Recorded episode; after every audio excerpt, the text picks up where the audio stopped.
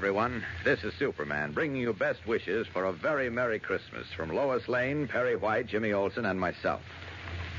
You know, after so many years of half heartedly celebrating this wonderful holiday while the world was at war, while the many men and women we knew and loved were scattered all over the globe, Christmas today is very extra special. It's special because many of our friends and relatives are back home to celebrate Christmas with us. And because once more, peace on earth, goodwill to men is more than just a beautiful phrase. On this Christmas day, let's all determine to do everything we can to see that this remains a lasting peace on earth through the everyday practice of goodwill to men. You see, wars grow out of misunderstanding, hate, and intolerance. All things that were preached against by the Prince of Peace, whose nativity we celebrate today. Now, if we try to understand our fellow men, if we avoid hate and banish intolerance, we would do away with the cause for war, and this scourge would forever disappear from the earth. Try to remember always that, as Abraham Lincoln said, all men are created equal. Regardless of race, creed, or color, we're all humans, entitled to the same respect and privileges. Here in America, all of us, black and white, Catholic, Protestant, and Jew, are all Americans. And we must live together peaceably at home if we are to live in peace with the rest of the world. Let's see that forever hereafter there is peace on earth, goodwill to men. A Merry Christmas to you all.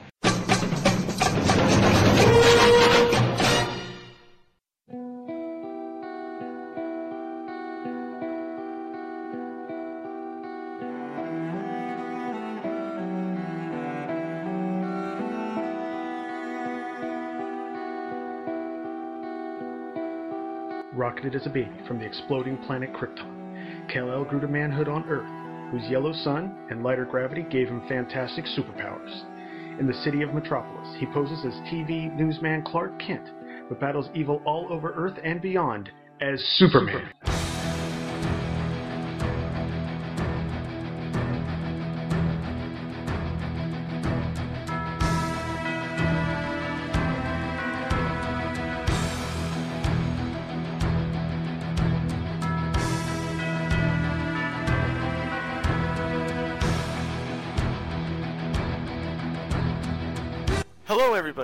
welcome to our second annual Superman in the Bronze Age Christmas Spectacular. My name is Charlie Niemeyer. I am Father Christmas. No, Yes. I, I'm David Weeder, J. David Weeder. to all of his friends. And today, we're presenting a special Bronze Age Christmas adventure. Now, unlike usually, is that word? Is that the right words? Unlike usually, unlike, what we usually unlike do. normal. There you go. Unlike normal, uh, this isn't necessarily a. Well, technically, it does have Superman in it, but unlike usual, or normal, whatever. Um, today, we're covering a, sto- a Christmas story featuring the Legion of Superheroes. First, what I wanted, what we wanted to do was talk about some of our favorite Christmas, possibly Superman-related Christmas memories from our childhood.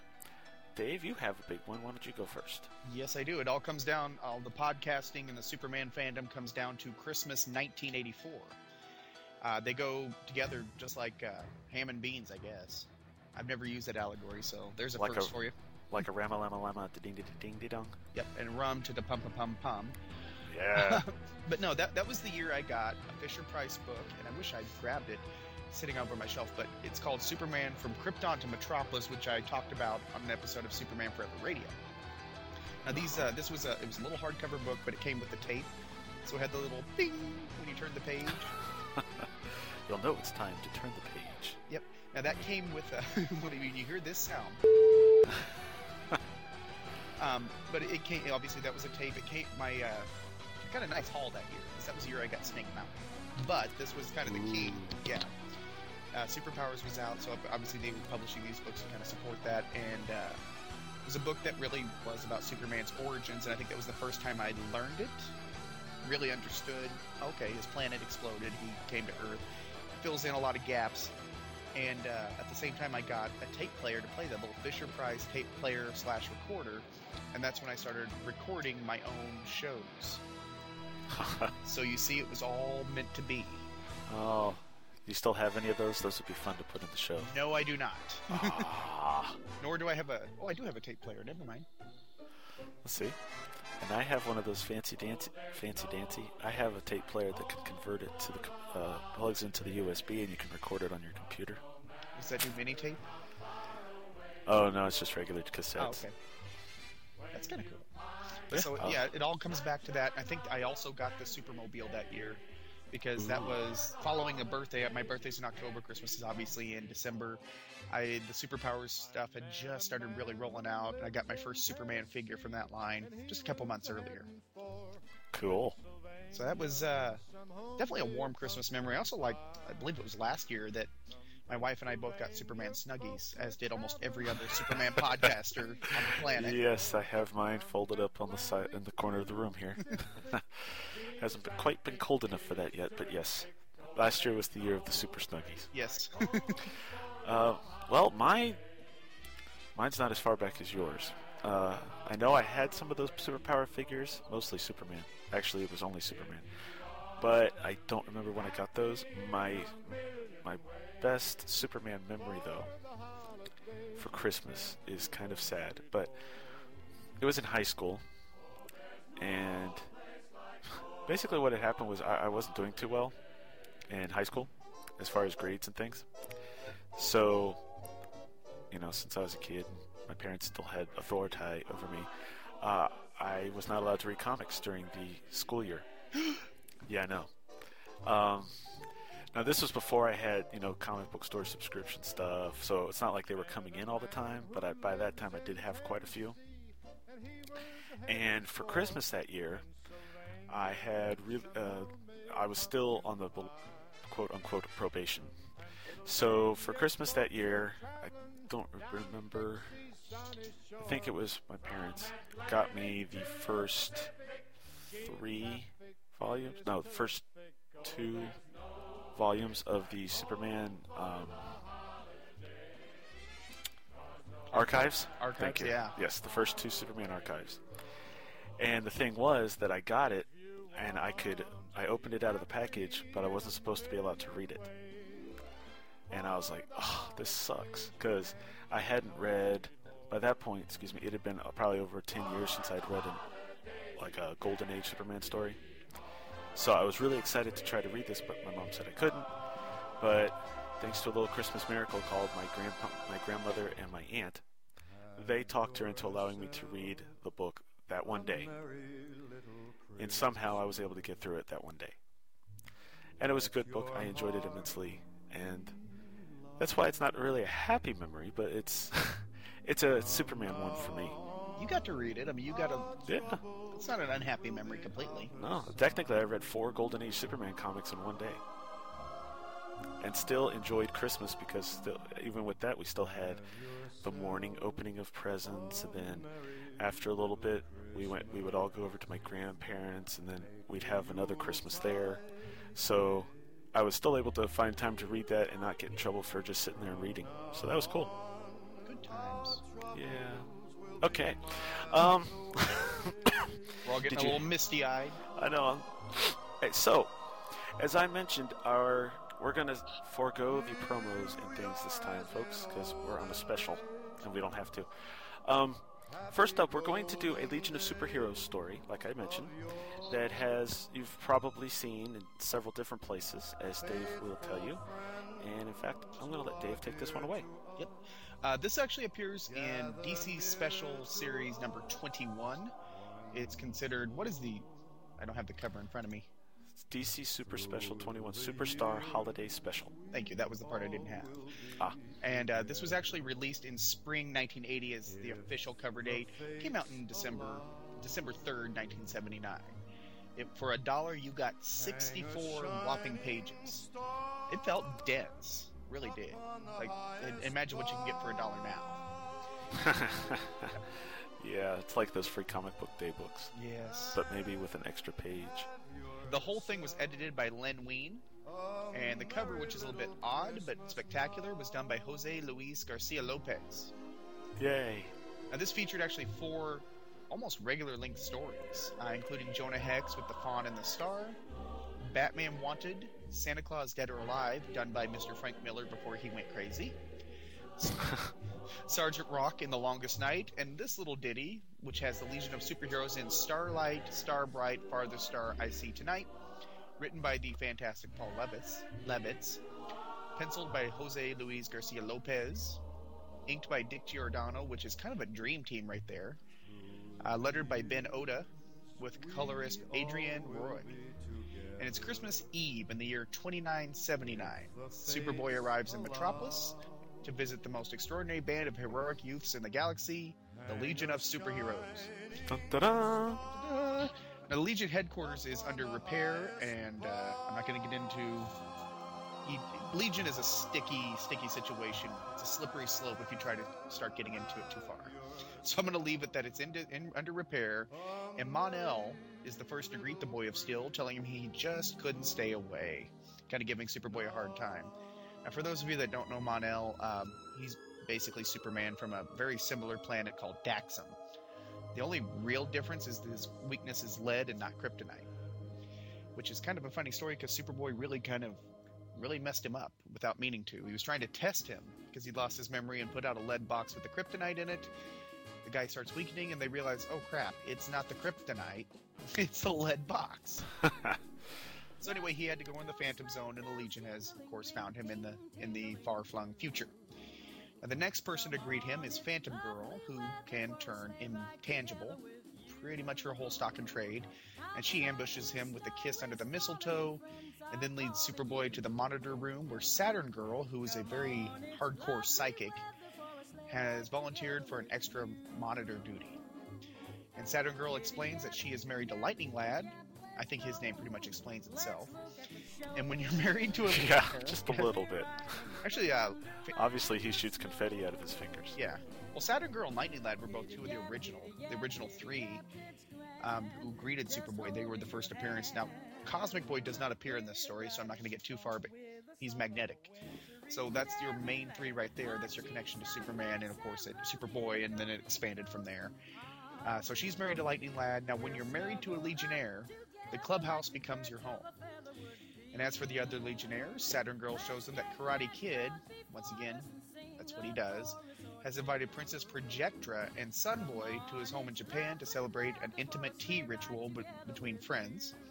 Chameleon Boy, well, he changes shape. He is on patrol around his planet Durla since Christmas isn't a holiday there. And Colossal Boy, who gets bigger, is celebrating Hanukkah on Earth. Wildfire enters the room. Now, Wildfire is you probably you would recognize him immediately. He's in this containment suit. Basically, he was a scientist working on anti-energy. When the thing exploded, made him living energy. So he has to wear the suit to stay contained, but he can of course fire bolts and whatnot. He enters the room and reminds everybody that no matter how it's celebrated, the message of Christmas is peace on earth. Superboy still says that he'd give all of this technology for a little bit of tinsel. And then Superboy gets the grand idea to look for the original star that blazed over Bethlehem that Christmas. So Superboy and the Legionnaires, including Lightning Lad at this point, take off into space and try to use the known star patterns to track down where the star should be, but all they find is a lonely little planet. And the planet is inhabited by scaly amphibian people, among other beings who they, eat plankton off the water's surface. But the planet is going through an ice age, and their food is frozen at the surface, forcing them to claw their way into large blocks of ice to survive to get their food. Now, Wildfire helps them by flying the blocks of ice into the air, blasting them apart, so the food source actually rains down like manna from heaven. And while that is a solution for days, the ice age on the planet will last for centuries, and the planet needs the Legion's help. Meanwhile, Lightning Lad and Phantom Girl spot the planet's dominant race of land dwellers attempting to keep warm with fires, even though it means burning their own crops to do so. Phantom Girl spots one of them wandering into the fire, so she flies down through the fire in her phantom form to the lost land dweller. But uh, um, unfortunately, at this point, the flames are too close for both of them to be able to fly out. So, using his lightning bolts on the crops, uh, Lightning Lad is able to carve out an area of bare rock, which gives Phantom Girl a large enough opening for Phantom Girl and the Land Dweller to fly out. While they have succeeded, both Legionnaires are still bummed because this does nothing to solve the main problem. In the high forest a few miles away, Superboy is busy saving a giant nest full of eggs from being blown out of a tree by the ice storm. After finding a suitable place for it, he then dives down into the ground, mining enough metallic ore to spin into cables, which he then uses to secure the nest from the wind. At Moonrise, the Ford Legionnaires are reunited and are feeling pretty pessimistic about this whole situation. But then Superboy gets an idea. Gathering the telepathic earplugs, which the Legionnaires use to communicate while they're in space, Superboy makes some minor adjustments to turn them into translator translators. So, uh, yeah, I can't type either. Superboy makes some minor adjustments to turn them into translators so that the three races of the planet can communicate with each other. While he meets up with the locals, he has Lightning Lad carve out a giant cave and Wildfire, Wildfire using his power to dig down to access the underground springs, while Phantom Girl basically plays cheerleader. Once their jobs are complete, Superboy arrives with each race's clan chief to offer the cave as a common home. See, with the shelter and the warm spring water, the water dwellers will be able to grow their crops in safety which they will be able to trade with the land dwellers in order for uh, so that they will build fires around the water to keep it warm. The sky dwellers can then provide the wood from the trees for the fire in trade for being able to use the cave as a shelter for their young during storms. With this, all three races should be able to hang on until the United Planets can arrange for safe evacuation. With their mission complete, the Legionnaires take their leave, with Superboy explaining that this is what Christmas is all about the caring, the helping, and maybe a brightly shining star that science says is impossible. When Wildfire chides Superboy for pushing the star business again, the Teen of Steel offers that it is a possibility. After all, something brought them to this planet on Christmas Eve, and as they fly away from the planet, we see the Legionnaires decorating a Christmas tree, as Wildfire states that while he won't say that it was anything more than Lightning Lad and above navigational navigational computer that brought them to that planet, he really can't say that it wasn't either. The end. And a happy holidays from all of us to all of you. Yay! Yay! The planet's saved. And just in time for the holidays. It's a circle of life, Simba. you, you, do you think when John uh, James Cameron was making Avatar, he read this book? um, depends on why. Well, I'm just saying that the creatures look like creatures from Avatar. Oh, really? You've got blue creatures, you've got those giant bird creatures. You got the pink sea creatures. hmm I see what you're saying. You see where I'm going. Uh, well, as far as notes, uh, do you have anything before page two? No, I have more general notes on this. Okay. Well, I just have a couple of page by page notes, but I don't. I, mean, it's too short to really have too many of them. Uh, page two, I I'm not really a regular Legionnaire Legion reader, but I'm wondering what the point is of a gun to a Daxamite with superpowers, because we see Mon-El uh, holding on to have it looks like a big rifle, a blaster rifle of some kind. Um, so it's like, why would he need that? He's basically super. And then also, Phantom Girl is really flirty with Superboy, considering it, that it appears that she's in a relationship with Ultra Boy. She's always been flirty with him. Okay, is it just him or everybody? Uh, he's he's a bit of a. I mean, obviously, he in their time, the whole Legion is founded on Superboy. He's a bit of a legend, so Yeah. it's more. Uh, it's it's just him, but it it's intense with him. I mean, I, I think she just it's more of a starstruck type of attitude. Ah, okay. But Okay, Yeah. that makes sense. And then on page three, we have Superboy complaining that all he wants is an old fashioned Christmas. And this kind of annoyed me a little bit because, first of all, he's a thousand years in the future. Actually, a little bit more than that because I think by this point it was established that he's Superboy in the 1960s at some point. So he's a thousand plus like 15 years in the future. So old fashioned has a completely different perspective than what he's ex- expecting. And I'm burping. Also, all of the examples that Saturn Girl just showed him seem to be what it was considered old fashioned for all of those people. Uh, well, uh, Colossal Boy. yeah, there's not they're not that different. No, I mean Colossal Boy does Hanukkah instead. Well, that's even older than Christmas. Yeah, Um, the uh, one planet that does the light festival or whatever it was. Uh, oh, the fireworks trees. I'm sure that they've been doing that for a while. Chameleon Boy, that makes sense. He doesn't. Even, they don't even celebrate Christmas, so he's not going to have an old-fashioned anything. And then, of course, the thing in Japan. That's I'm sure that's ancient well, ancient to them would be could be our future, but It's I'm ancient. assuming It's ancient here. yeah, it's ancient. It's ancient. hmm well, how many times we can see mm, can we say ancient before we die? Um, so, but yeah, it just seemed a little weird that he. Although then again, he's a teenager from the 20th century, so I could see maybe he's just being a teenager here, which in that case makes it actually good writing on the part of uh, Paul Levitz. Oh yeah. But uh, overall, I have to say that I love the art in the story. Well, as I said, it's, it's a dream team. I love Oh. Gar- uh, Jose Garcia Lopez.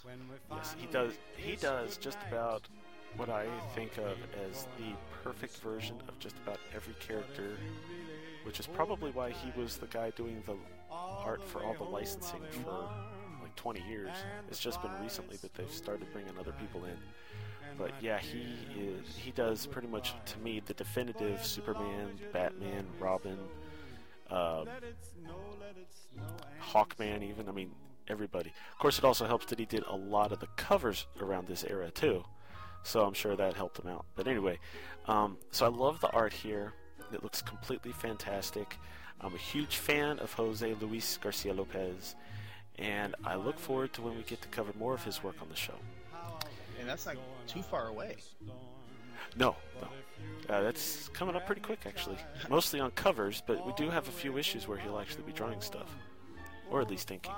I uh, I mean, the art was gorgeous. Obviously, I mean, this is a brief period in the Legion where, because I've never read the Legion in proper order. I've read these huge clumps uh, here to there, but I've never put it all in one chronological. Uh, Yeah, I haven't read much pre-Zero Hour Legion, so Oh, okay. Most of mine was from the '80s and a few strands of the, well, the early '80s, maybe some of the some of the early '60s from when they first appeared. But there's huge areas. So Saturn Girl's costume kind of surprised me. Most of these are kind of the more definitive costumes that I think of when I think of the Legion. Um, for example, Colossal Boy, if you see, he has the shoulder pads. It's kind of what they did with the, the latest uh, action figure line when they did that. yes, yes. they took these costumes, especially you know Wildfire, that was a purely Bronze Age character.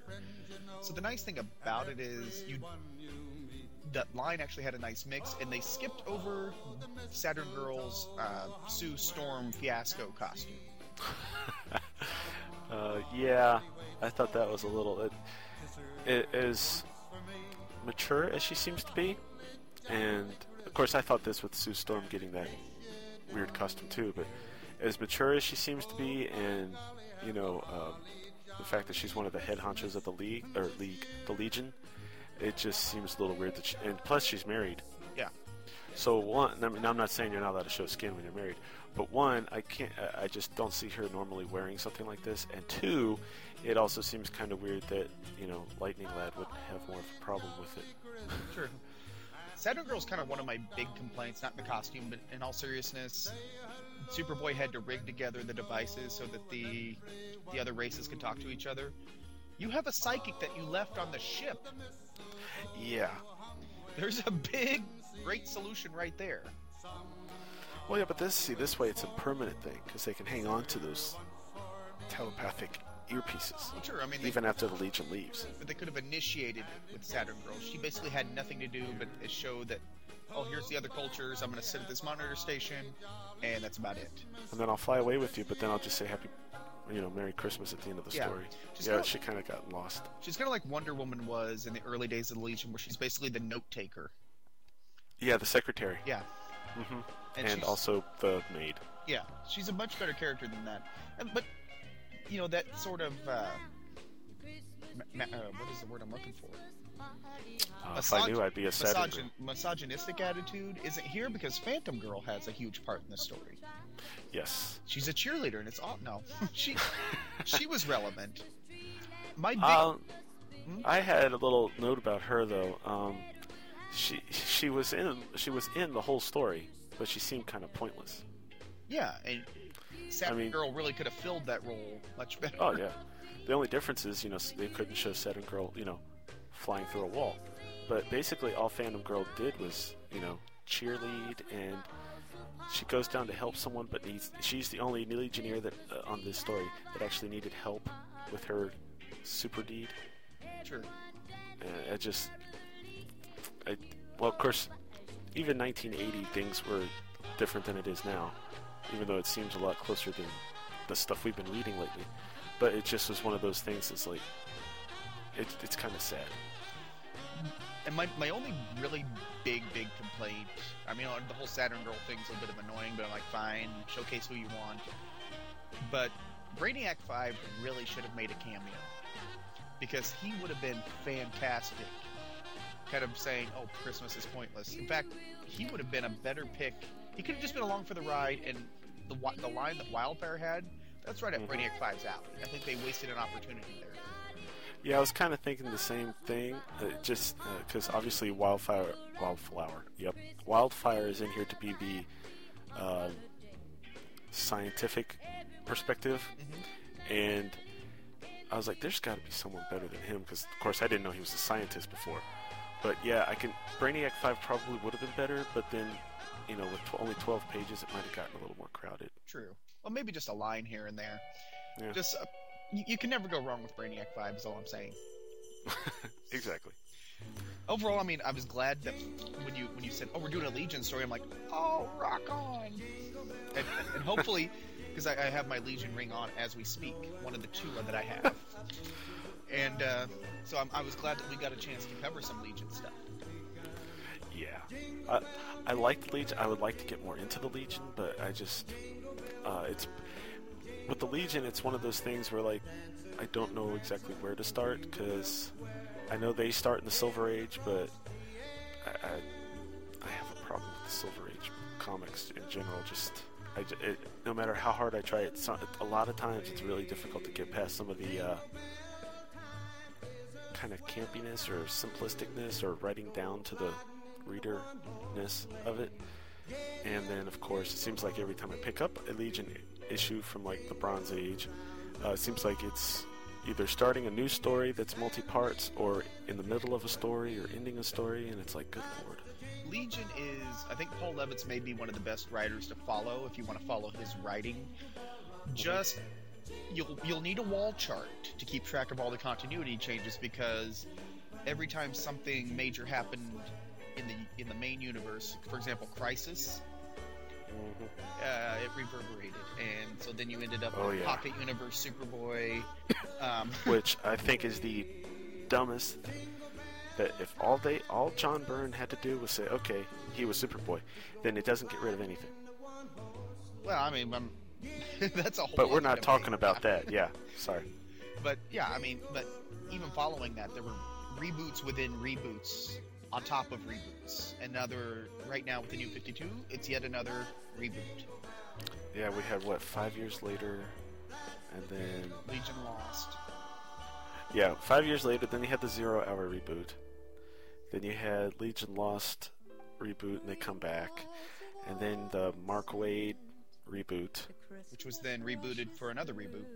yes, which was yeah. And then uh, and then before that was before they even finished that era, they had a whole different version, or I guess the original Legion come back in that Justice League JSA crossover, mm-hmm. and then uh, Geoff Johns starts a new reboot, and then that gets to Paul Levitz eventually, and then now with the 52, of course, we have another new reboot, and it's like, good God, it's, I feel bad for Legion fans. It's it's uh, Legion is a lot like X Men. It's one of those things that are so dense that if you don't have a decent entry point, where you can actually just start, kind of hit the ground running, and then learn everything retroactively. And luckily, I mean, obviously, when we were kids, there wasn't this grand old internet to kind of research things. Yeah. So it was a lot harder then. Uh, if you don't have that starting point, uh, you're you're gonna it's it's gonna be long. But I will say this: it's a challenging thing to uh, challenging set of books to get into, but it is very rewarding when you get to know some of these characters. Oh yeah, I'm, I mean, I'm really interested. It's just trying to find the spot. I mean, I've got I love their appearance and uh, what's that? Time and time again. Yeah. Um, and I, I love even in the more recent uh, Superman and the Legion of Superheroes stuff that uh, Geoff Johns did in Action Comics. Um, and I have some of the post Legion Lost ep- er, episodes, issues. I have the first uh, trade paperback they have collecting the first several issues of. I think they had both two books after Zero Hour. Uh, collecting like the first few issues of both books, set, you know, setting up the Legion, and I watched the Legion cartoon that was on rec- uh, a few years ago. So I'm, I mean, I really like to get into it. It's just one of those, like you said, it's not easy. No, it is not. But it's, as I mentioned, it is also rewarding, and I was glad that this was a unique way to have a Superman-related story involved in this because, well, Legion was really popular at this time too. So this was a great two for one, hmm and you still had the Silver Age Superboy, which is always fun, and then you had Levitz writing. It really was just a dream team, and it was a fun story, even besides my little gripes. I, Oh, yeah. I'll trust Levitz that maybe Brainiac 5, you know, maybe he had the idea and went a different way for his own reasons. Possibly, it might, it might have opened up a can of worms that would have needed more than 12 pages too. For some, I don't know. True. And I'm glad that, as you mentioned, it didn't talk, it didn't write down the readers. They assume you know who the Legion is. Yes, yes, that was pretty cool. I mean, yes, they do, you know, introduce them by name, but I think they also pick some of their more popular members too, so that helps. Yep. Because those are these are all well-known ones that I know. Even Colossal, Colossal Boy I know, uh, Chameleon Boy, Lightning Lad, Saturn Girl. Uh, of course, they're missing Brainiac Five and um, Cosmic Boy, but still, what are you gonna do? I, I think it's funny they were still calling themselves Lightning Lad, Saturn Girl. They're clearly a, young adults now. Yeah, they're married too. yeah. But some of the other alternative names, as they tried to modernize them, Lightning Lad became Livewire. Mm-hmm. Uh, oh, it was it just got frustrating. And they couldn't make Saturn Girl Saturn Woman because wasn't she one of the Legion of Supervillains or something like that? Uh, Saturn Queen was. Oh, Saturn Queen. So she could have been Saturn Woman. I don't remember what I. They changed her name, but I don't remember what it was off the top of my head. Yeah, I don't know either. Yeah, li- the Livewire and stuff. That was the post Zero Hour version, wasn't it? Yep. Yeah. Um, the final note I have on this though is I love their fashion. Um, got to remember this is supposed to be twenty nine seventy nine, as it says in the opening caption. But obviously, they're doing futuristic looks based on what was then pr- uh, the current fashion. Lightning Lad has long sideburns. Phantom Girl is wearing what basically looks like a futuristic disco suit. And Saturn Girl's outfit looks like all she's missing is a mask and a whip. Um, and now I know that the, uh, the, these aren't even the only ones. Uh, what's his name? Invisible Invisible Kid. Kid. That's what I'm thinking of. And then of course Invisible Kid has the has a large afro and a high collared outfit with the big mutton chop sideburns and everything. And it's just like, wow. You can tell that they were definitely designed in the 70s, but because of the fact that they were so popular in the late 70s and early 80s, these have become like the definitive costumes for just about all of them. Maybe Saturn Girl's definitive one seems to be the uh, It, closer be- to original one. Yeah, but that's the one you see more often. That's when they made the action figure of. But yeah, the the lightning lightning lad's costume. That's the one you see. Um, well, yeah, generally everybody, and, and of course Brainiac Five has a basically a jumpsuit. yes, uh, actually, Cosmic Boys uh, seem his seems to be more closer to the original than what he would have in this era. Because in this area, he wears something that looks like it's uh, some kind of black outfit that goes up to his armpits. Oh and yeah, The rest of it, yeah, it's kind of gross. But the the one where he's got the pink and the it's light red. Half globes, yeah. Okay, the magenta, will that work? Yeah. Uh, the magenta and the salmon.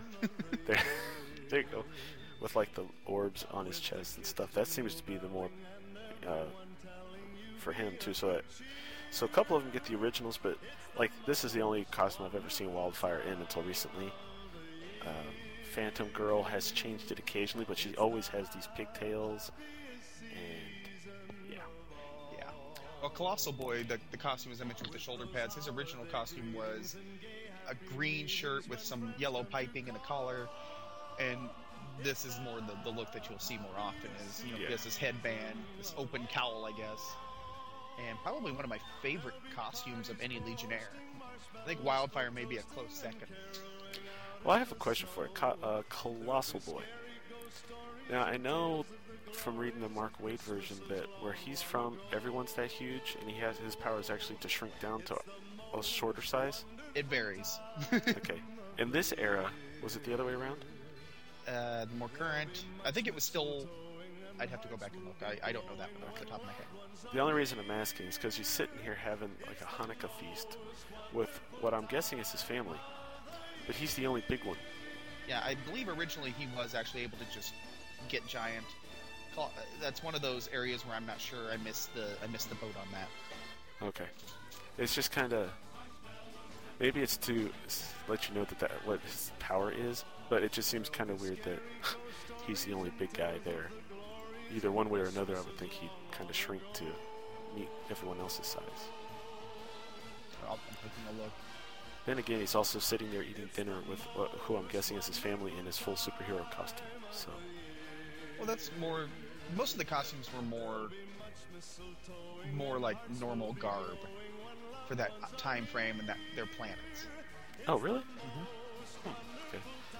I also like that a Wildfire can fly under his own power, but he still has Legionary. Well, so everybody, yeah, Superboy Because everyone gets one. Well, yeah, it's just is one of those things. Well, Not they- too many of them actually can fly on their own. They communicate that way.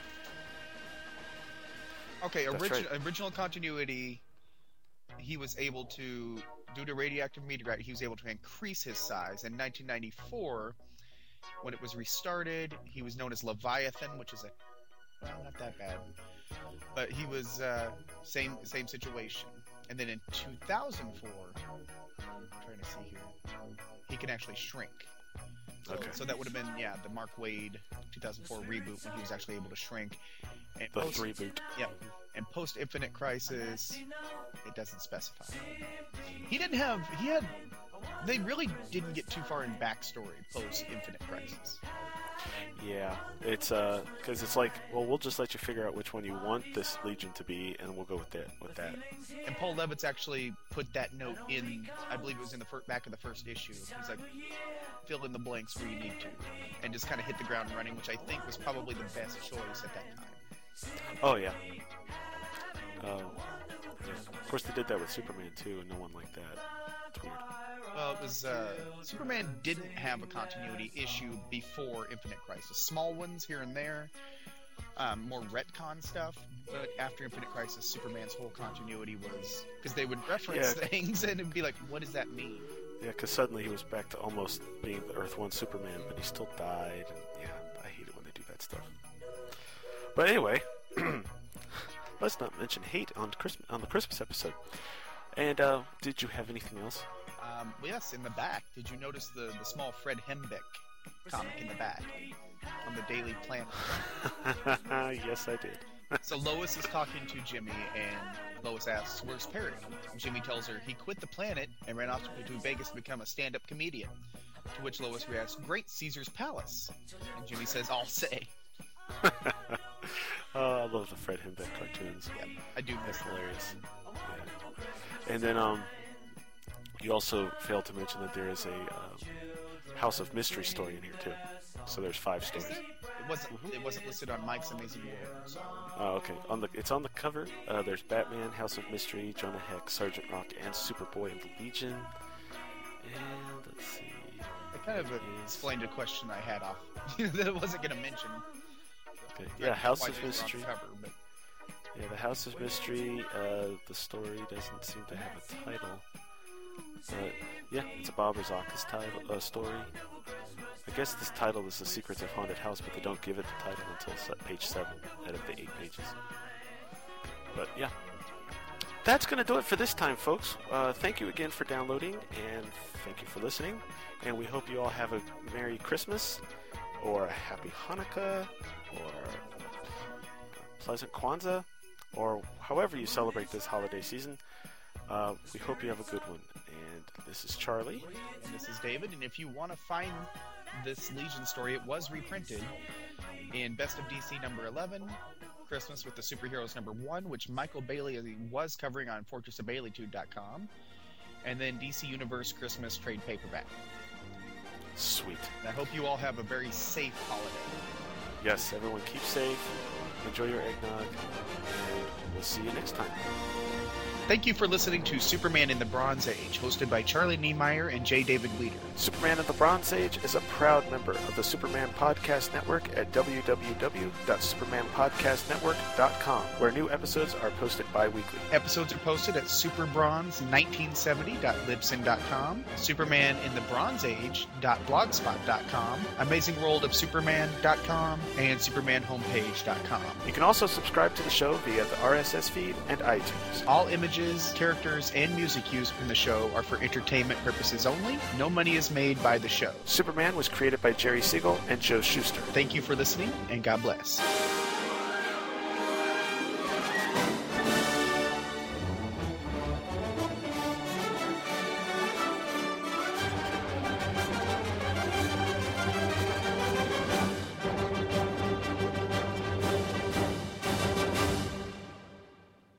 Superman is also a copyrighted feature appearing in Superman DC publications. Up in the sky. It's a bird. It's a plane. No, it's SupermanHomepage.com, the number one Superman fan site in the world. SupermanHomepage.com, covering the world of Superman from the 1930s to today.